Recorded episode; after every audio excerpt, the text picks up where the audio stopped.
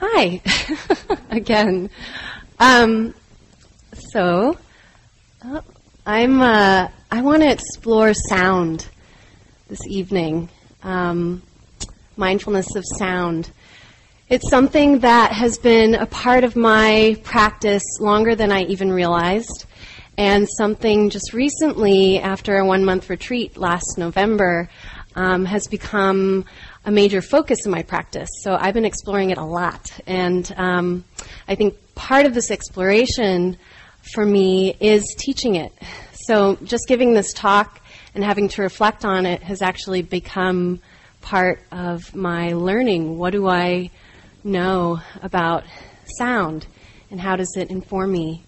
And why am I finding it so profound?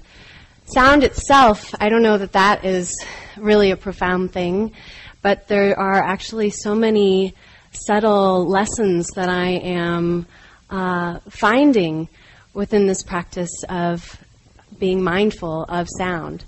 And so I want to share that with you um, with the hopes that maybe it'll resonate for some of you, uh, maybe it'll spark some curiosity for some of you, um, and maybe for some of you it'll just uh, maybe plant a seed for the next time you're sitting in the hall and a cell phone goes off, or you know suddenly uh, you hear whispering in the back, or you know there's cars honking outside, and what to do with that noise.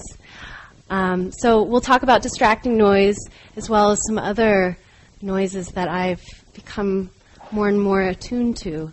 So this should be kind of interesting. I hope, um, hopefully, a little fun. And to start, I want to uh, actually have you guys explore your relationship with sound. So to do this, no one's upstairs. To do this, I'd like you to get into groups, maybe of three, and um, just discuss together. Maybe just go from person to person around um, what your relationship is to sound in your practice. And for some of you, sound might be just really agitating. For some of you, you may find it really soothing and a big part of your practice. For some of you, you may have never even thought about practicing with sound. Uh, for some of you, maybe uh, you have hearing loss, or uh, is it tendonitis, the ringing? Yeah, so maybe that is something that you're having to um, build a relationship with. And so maybe there's some sensitivity to this idea of exploring sound. Maybe that doesn't sound so fun to you. So I want you to explore that for yourself. If you're feeling like um, a small group is not really your thing tonight, I want to welcome you to just sit silently and explore it by yourself. That's fine too. Um, so if you could get into groups of three, and uh, I'll ring the bell as a warning uh, before we come back so you can uh, collectively complete yourself, and then we'll talk about it a little bit as a group. Okay?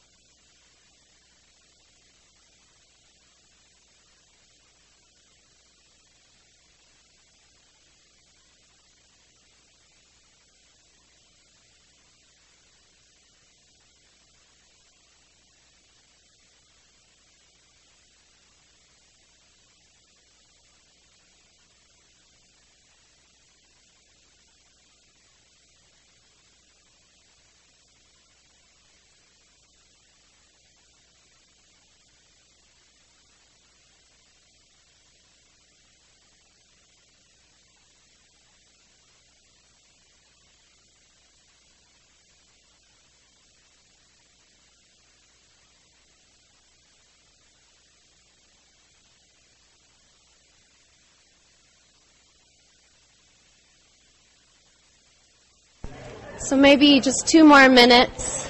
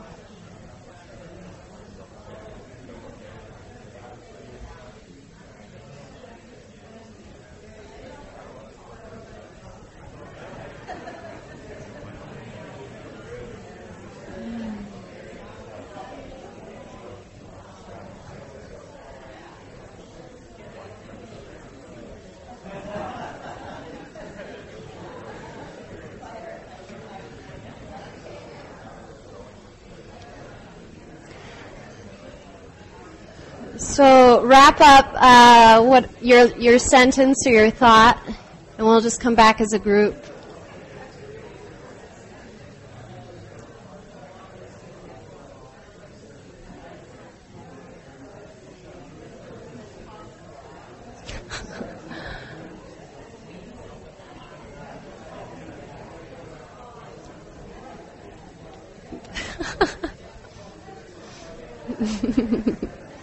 yeah.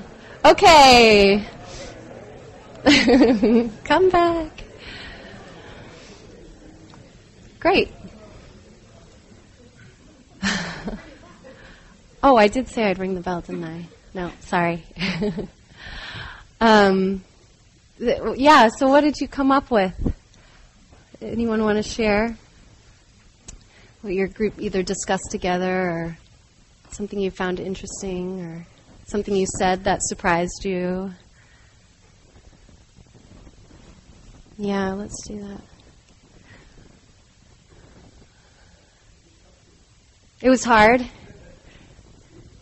Yeah.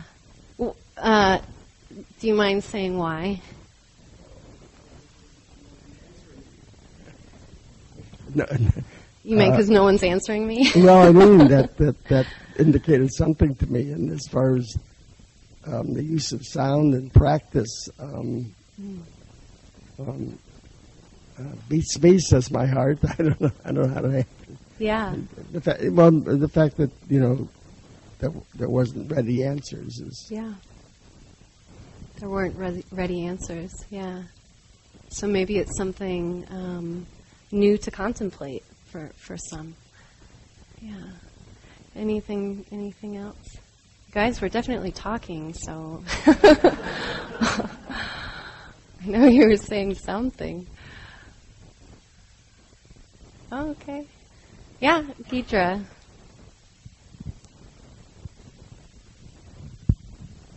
Can you hear it okay? Um, when I first started meditating, little sounds, I would have a lot of annoyance with them. And um, when I would uh, come to the monastery and I would hear people come in and out, it would bother, it would distract me from my meditation. But it doesn't do that anymore. It's just a sound coming in and a sound going out. And um, it's uh, all the way around easier. I was saying I have a clock. I used to move it when I was time to meditate. Now I never move the clock. It's just Yeah. I don't. It's just there, and uh, it doesn't. Um, I don't have a lot of energy around it. It just it's just there. So um, Like a ticking clock? Hmm? Yeah.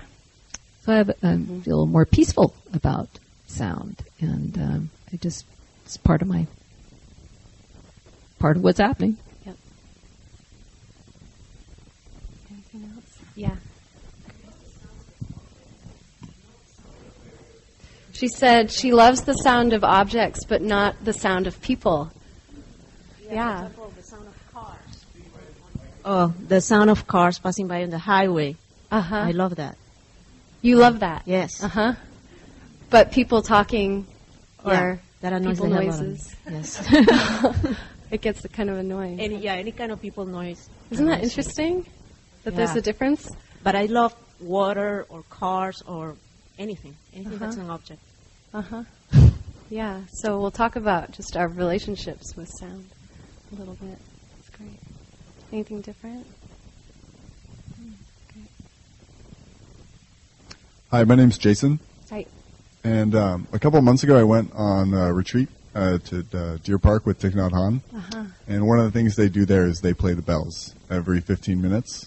It's kind of a very simple reminder just to come back, and I like sound can be very effective like that, um, whether it's birds or anything simple.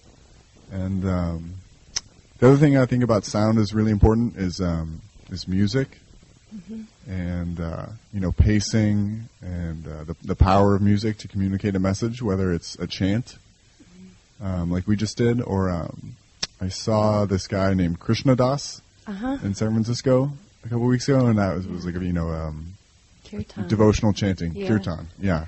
And so that was that was really powerful too. So Great. I think sound has a lot of potential. Mm-hmm. A lot of potential. Yeah, definitely. Okay. Okay. Um, yeah, so uh, I think what I'll do is tell you a little bit about what I've discovered about sound. Um, when I first started meditating Deidre, my experience was very much like yours, and I think it's probably a really common one. And and actually, I uh, resonate with what you said as well, as far as the um, object noises weren't quite as annoying as the people noises. And I found I was really distracted by sound. I was really picking up on it. And what I was trying to do is pay attention to my breath. That's the way that I was taught and trained was to bring my attention back to my breathing and doing that over and over and over again. So that was my object to um, come back to. And sound was, in my view at the time, a distraction from that object of breath. And so um, sometimes there was sound like cars going by, or birds, or even bells. Um, that would just be a background noise. But every once in a while, there, there would be a noise that would grab my attention, and suddenly I was off the breath and onto the noise. And from there, a lot of thought being stimulated from that noise but I didn't know enough to really turn towards that and investigate. I didn't really know how to investigate yet. And for some of you, uh, especially if you're new to practice, you might not know how to investigate yet. So m- maybe, uh, hopefully, this will give you some clues as to how to go about doing that. Um, so then later on, I, uh, I started to find that sound was quite pleasant that uh, I could actually get concentrated by paying attention to certain sounds, but they had to be really pleasant sounds. So there was a condition attached to it. So I was on one retreat, and um, it was at a farm uh, in the South Bay, and the retreat was being held kind of in a community center area of this farm. And the rest of the farm during the week was open to school groups. So you would have kids going on tours around the farm and learning about sustainability and gardening and things like this. You had animals and all this activity going on. So it was quite loud.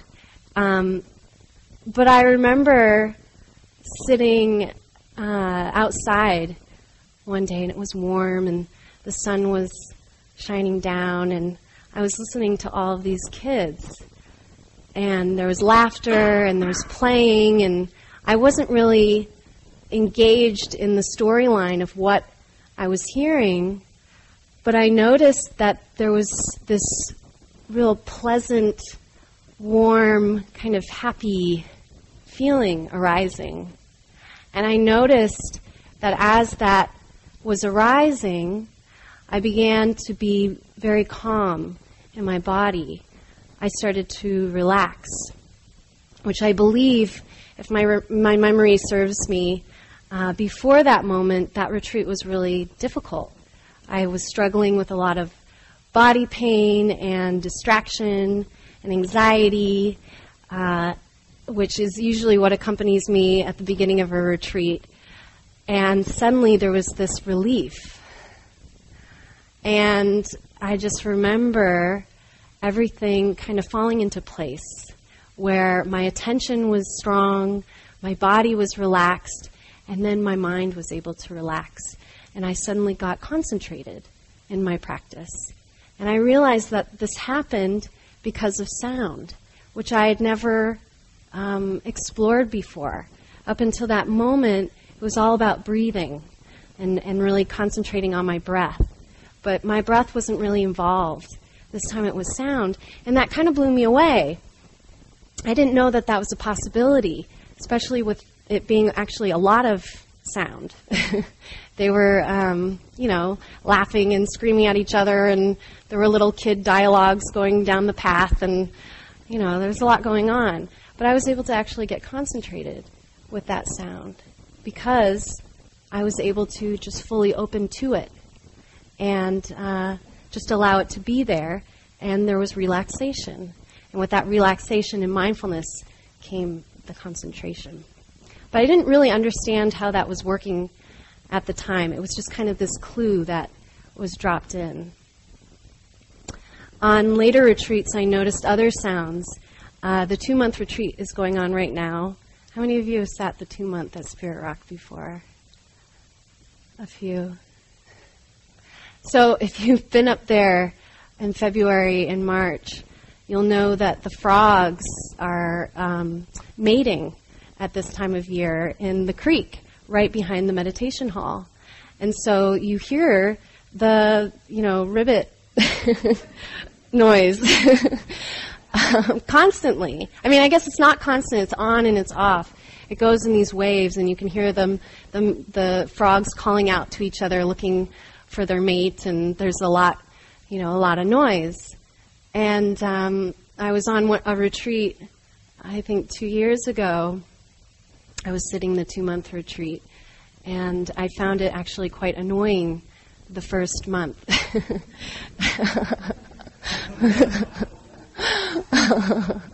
yeah, that's a long time to have an annoyance. But there it was. And then there was this softening that happened.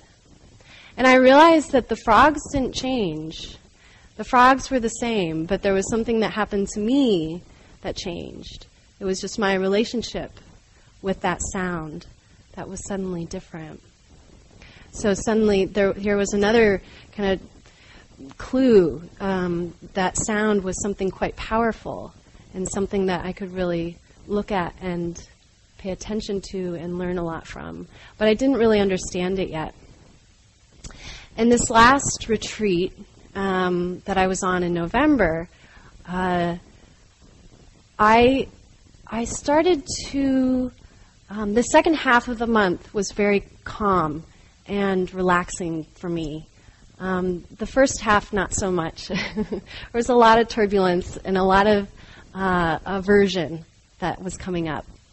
And then there was this um, breaking away of that, where my body settled down, my mind settled down, and I started to become really acutely aware of sound everywhere. It was the thing that was the most prominent in my experience, wherever I went. And what I was noticing was this very high pitch, kind of, kind of, I don't even know if I can make the noise, but it was just this vibration that was happening in the silence.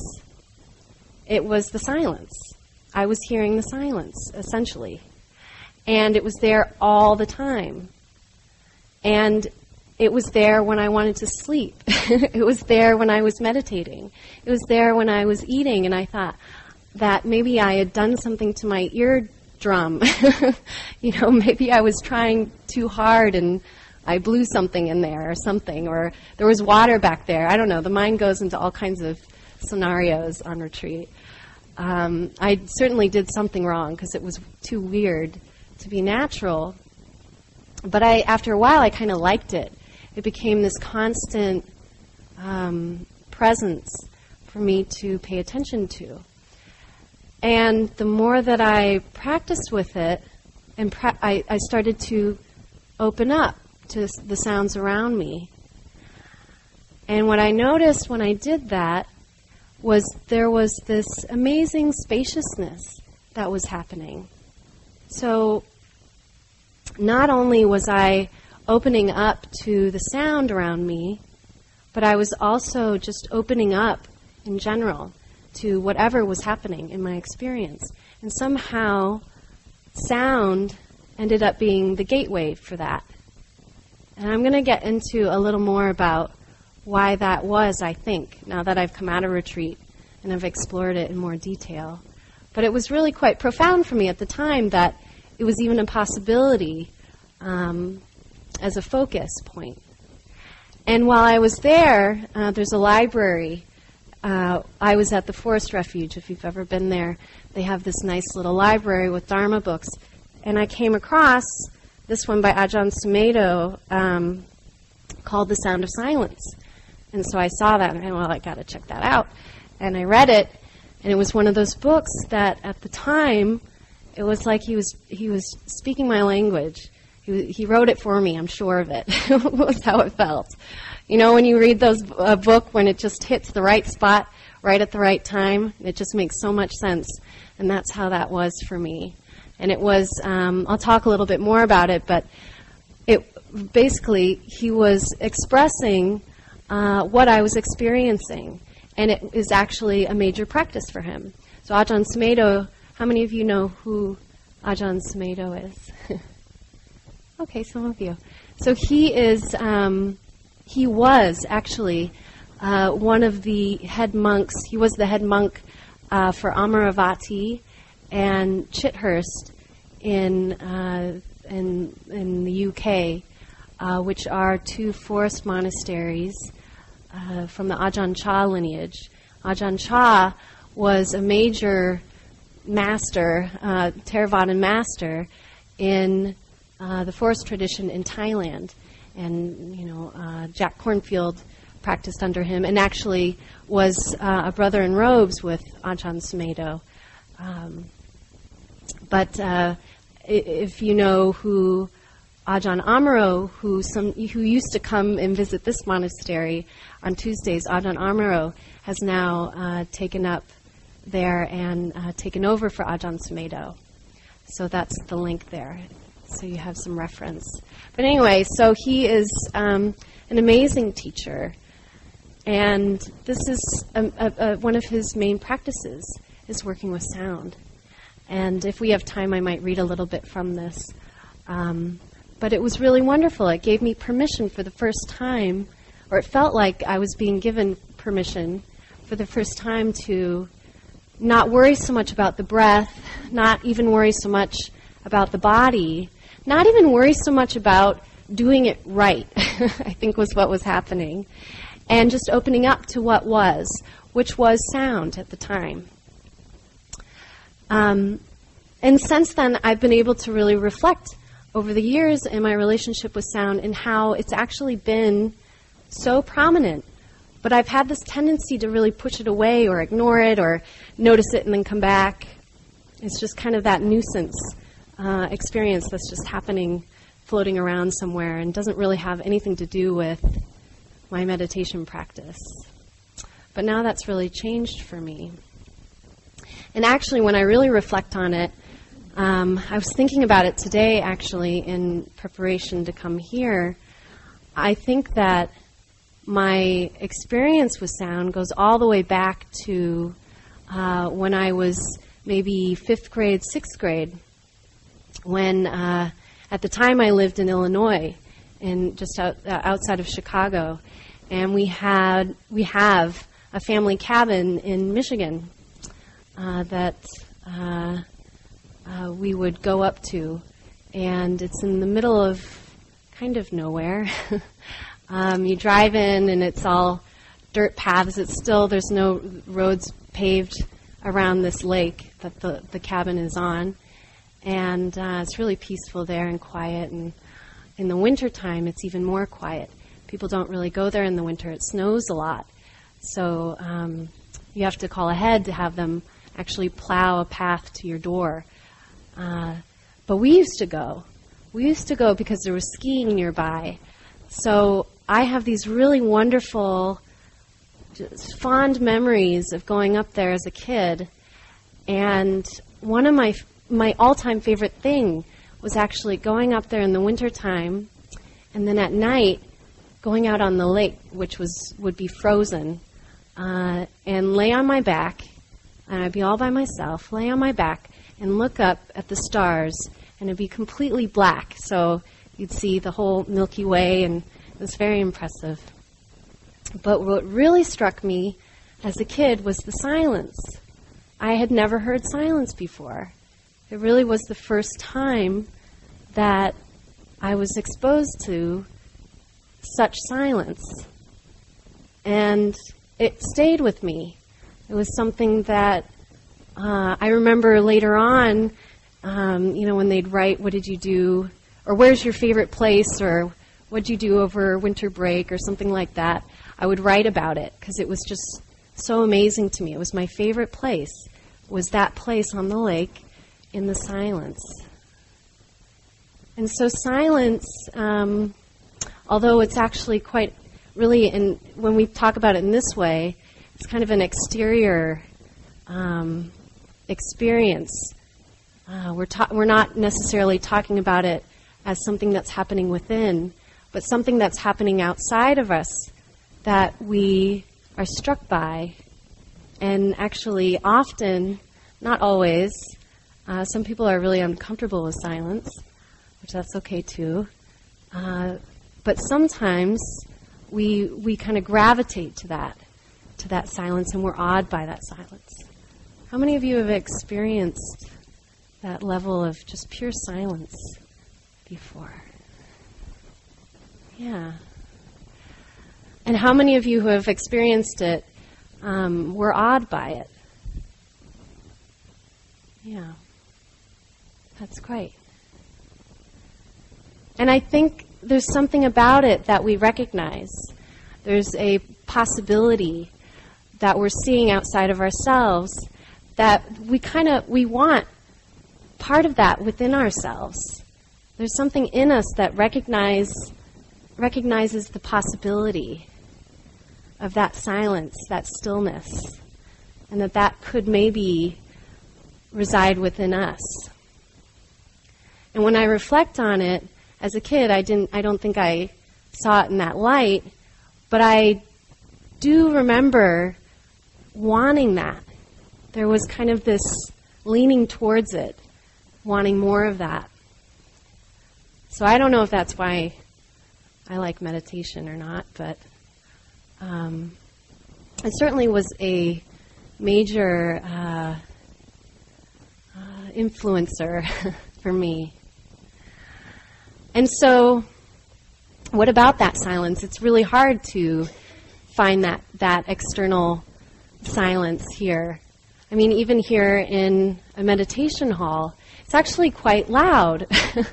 even while we're all sitting here and being quiet, there might be a moment or two of real silence, but, you know, people are moving a little bit and uh, clearing their throat or coughing or whatever. The door is opening, closing um, people talking outside.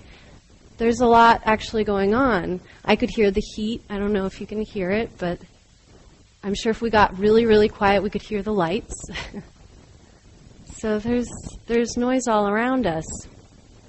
So looking for the silence externally, uh, it's not that easy. Even within a meditation retreat, there's always plenty of sound.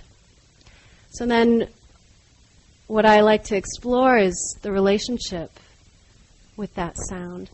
And how can we become quiet internally in response to the sound that's going on around us or the sound that's going on in our minds? Is there actually a possibility to have that quiet and stillness within us? And I believe there is.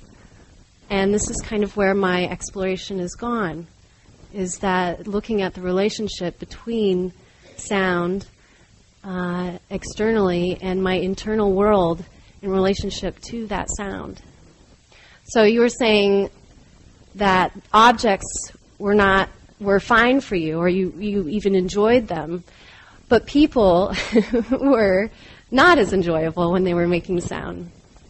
And some of you nod when you hear that, so that's not that uncommon, which I agree. I can find myself getting really uh, internally snippy when there's something external and I can put a face to it or there's a human quality about it.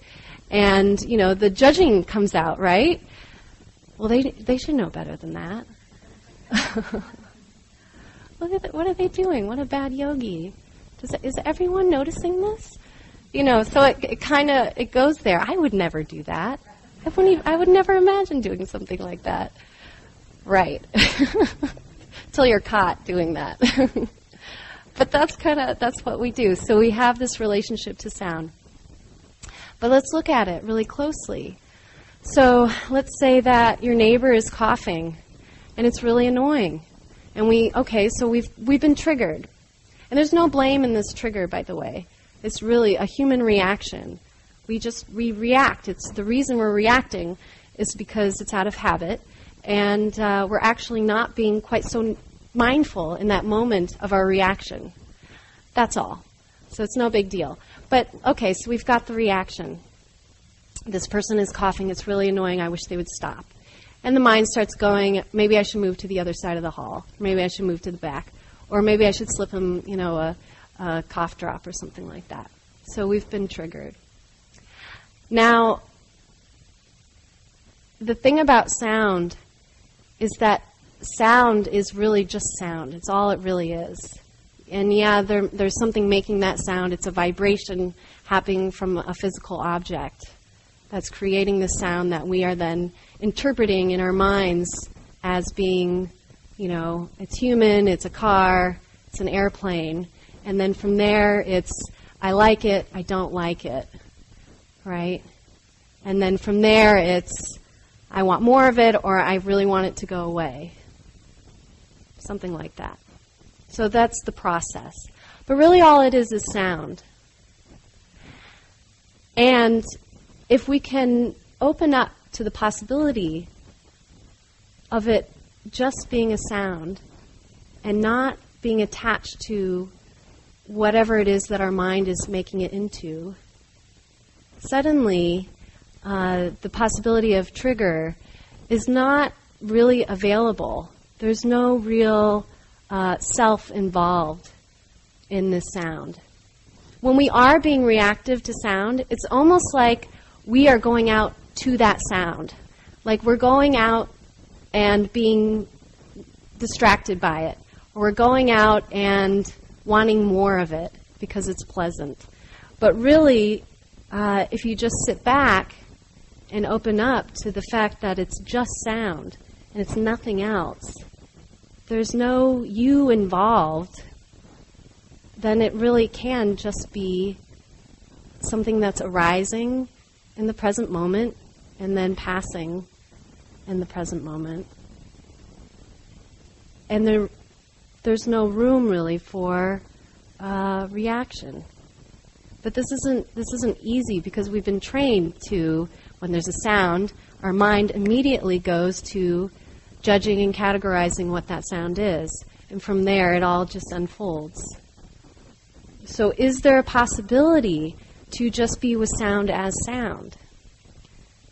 And there is that possibility. But it does take practice and it takes a lot of attention.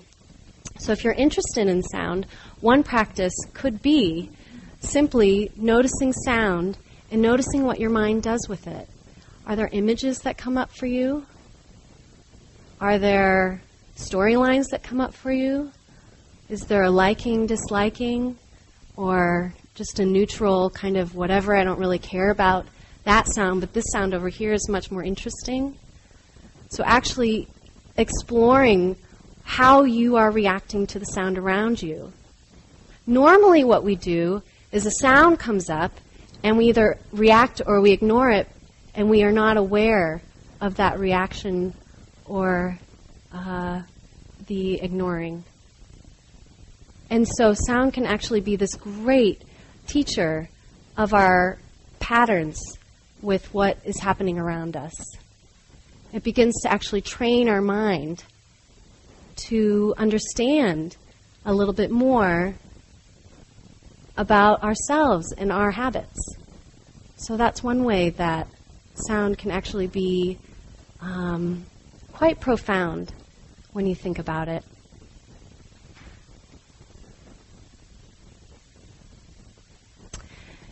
Another piece, another thing that I've been exploring around sound is um, its accessibility. Because sound is often, is usually everywhere, um, I noticed that it's much more accessible for me to pay attention to it than sometimes my breath or my body.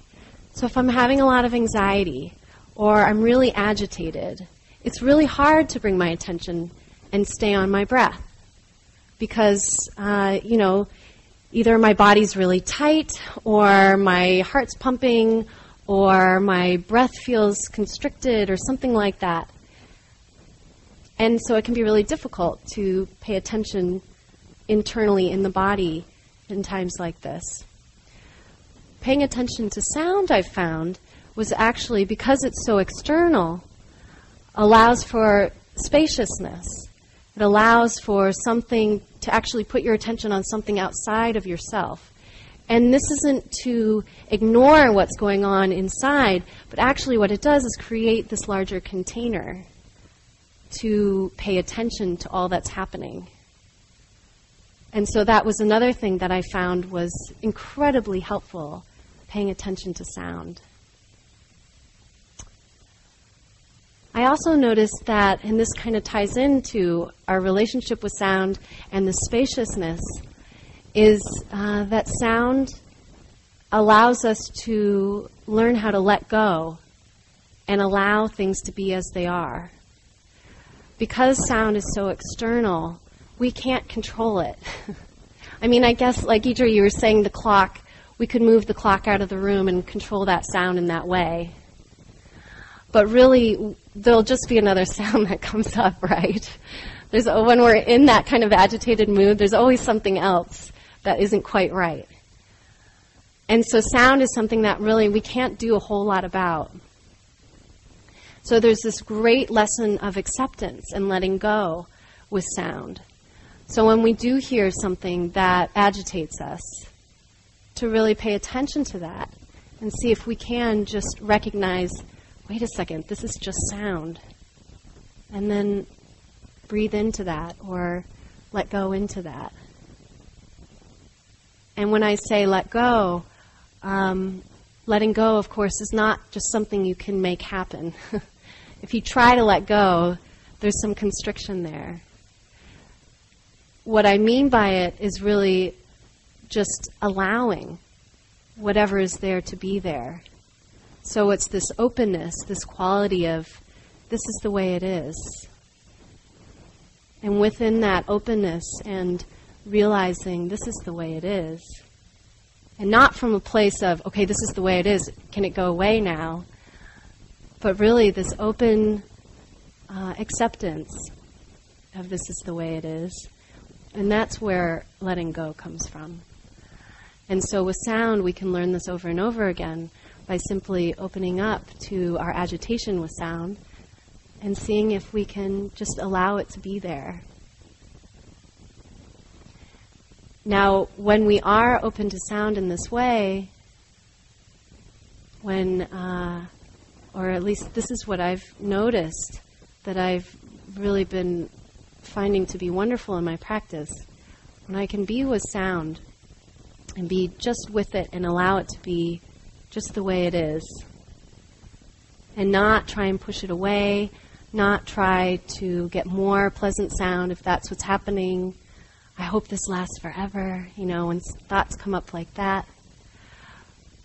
When I can just simply be the observer of what's going on, suddenly there's no uh, there's no self involved.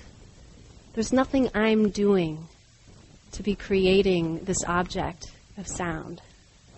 Sound is just happening, has absolutely nothing to do with me. I can't even come up with a storyline in my mind to be that involved that I can be creating all that sound in the room. So suddenly, this idea of of me is not so important. It doesn't really have a place. Does that make sense? So suddenly I'm I'm becoming aware of uh, anatta, no self.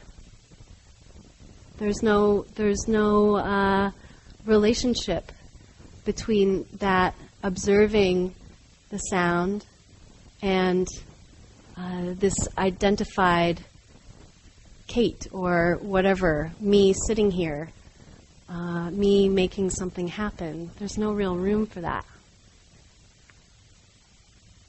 Um, I'll just read something briefly from Ajahn Sumedho. He talks a little bit about this in uh, The Sound of Silence. He says, Listen to the sound of silence. You can begin to contemplate non thinking because when you are just listening to the cosmic sound, there is no thought. It's like this emptiness, not self. When you're just with the cosmic sound alone, there's pure attention, no sense of a person or personality, of me and mine. This points to anatta. And when he's saying, he's talking about this cosmic sound, he's talking about actually the sound of silence. He's talking about that, that buzz uh, that's always present. And that's, I think, the last thing I want to talk about.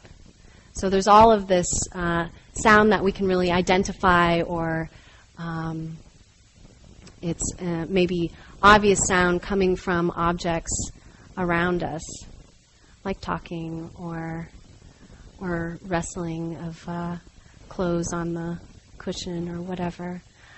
But then there's this other sound that I talked about earlier, the sound of silence, this high pitched buzz and, um, and Ajahn, uh, Ajahn Sumedho talks about this sound, and he calls it the cosmic sound.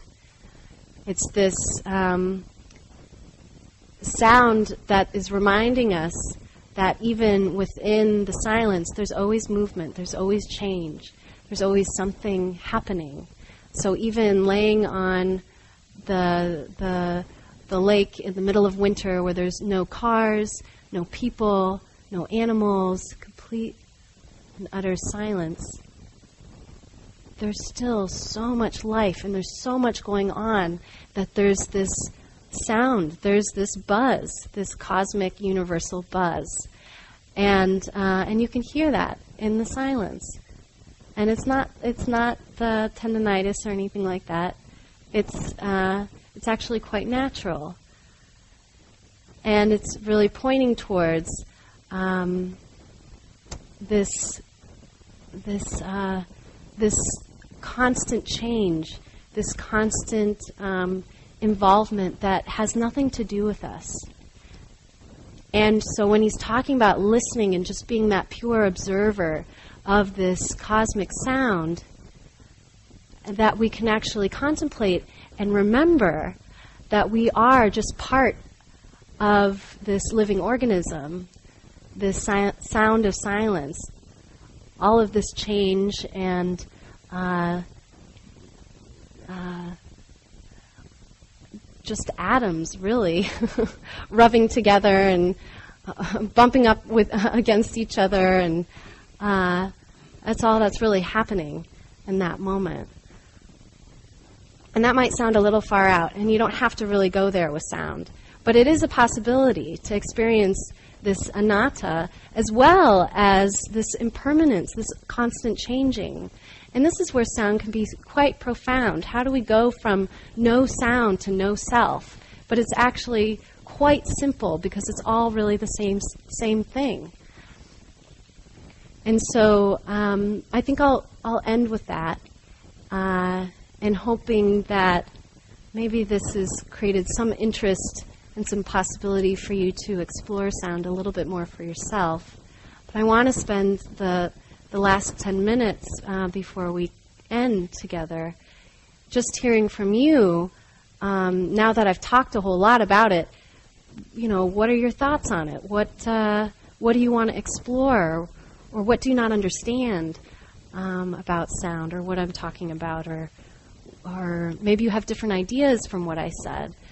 Um, so I think this would be a nice time, if you have any thoughts around it, to share with everybody so that it's more of a group exploration. There's my the mic.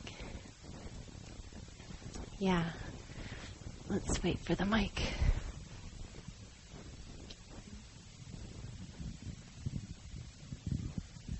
Thank you. Yeah, I have a question actually. So um, I notice when I'm very agitated, I feel like the only remedy for that is some sort of silence to calm myself internally, my mind, and everything down. Um, and so what I'm struggling with, I have two little kids, and when they feel that I'm agitated, they get very loud. And the only thing I want is just like give me just a little bit of silence, and I'll calm down, and I know they will calm down. Yeah. And it's really hard to break that cycle for me to find the stillness inside when there's so much noise yeah. around me. How old are your kids? Three and four. Three and four. So they're pretty young, but um, what you can start to do uh, is start to uh, uh, show them what you're needing. And so if silence is really what you're needing, then, and you may not get it directly from them, and that's not really something that we can control, right? Um, but there can be something within yourself that recognizes simply what you're needing. And you recognizing that is mindfulness. I'm, ne- I'm, I'm about to blow my top. I'm really frustrated or agitated or I'm, my anxiety level is really high right now. What I'm needing is some silence.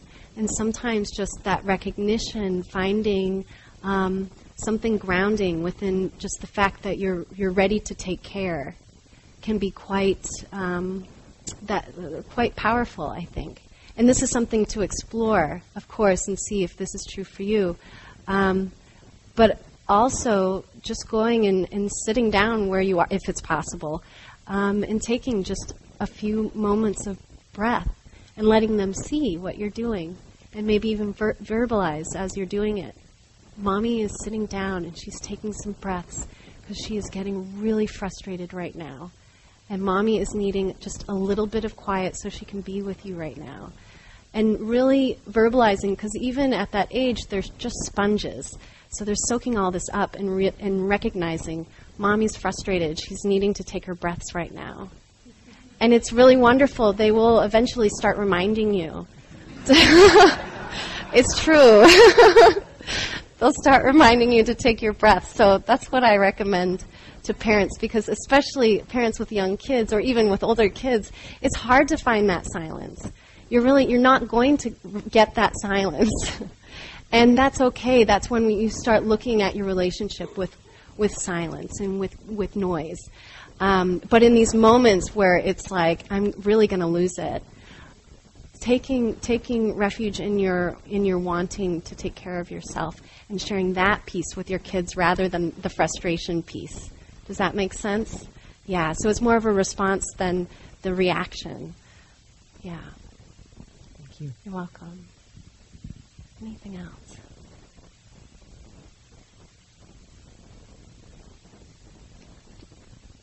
Where am I missing? Yeah, Mac. Maybe.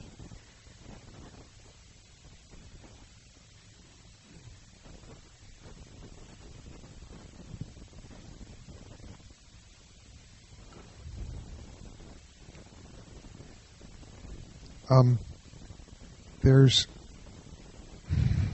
God, I've never talked. I don't know how to talk about this.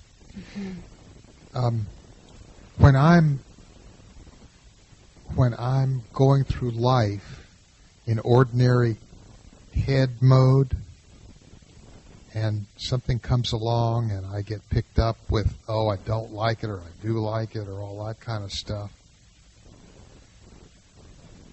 One of the things that that particularly sound it's like when something comes into one of the five senses i'm called back out of my head in a way mm-hmm.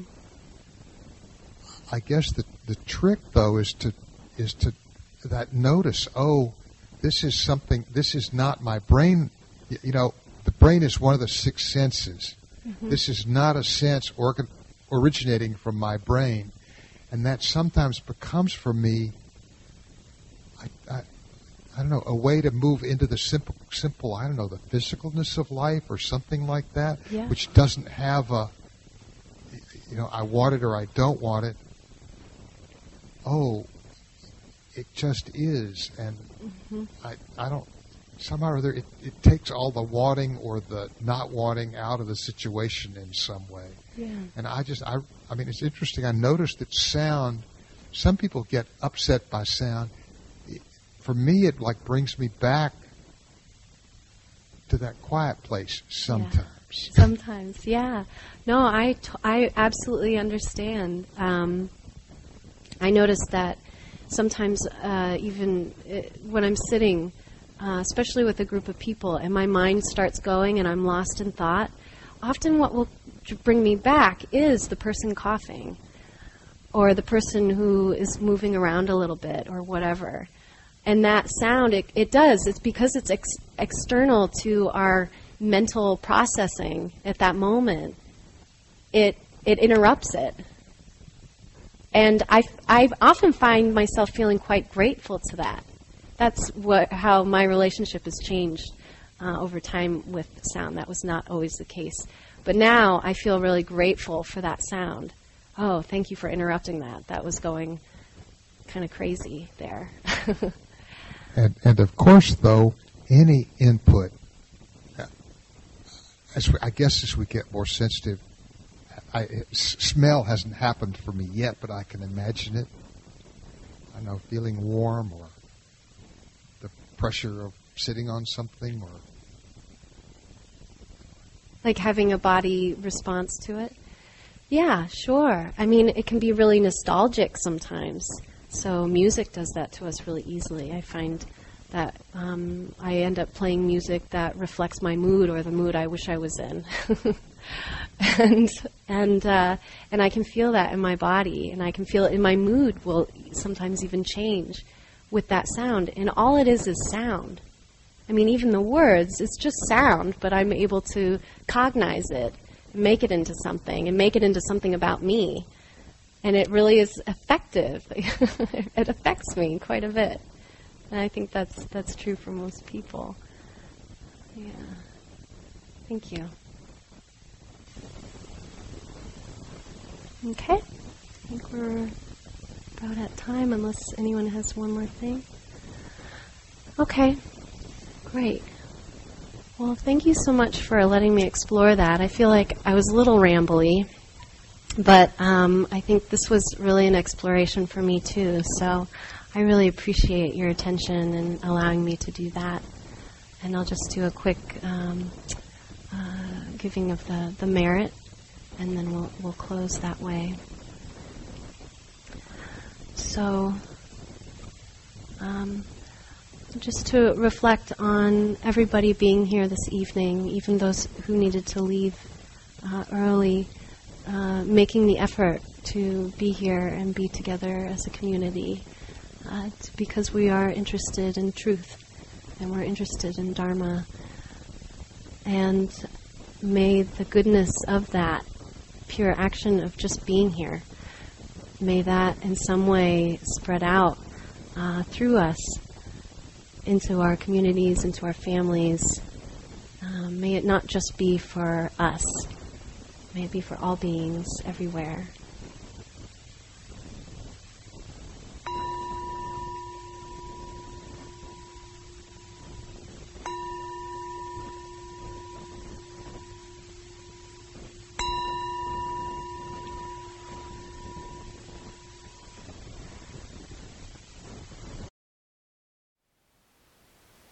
Thank you for listening.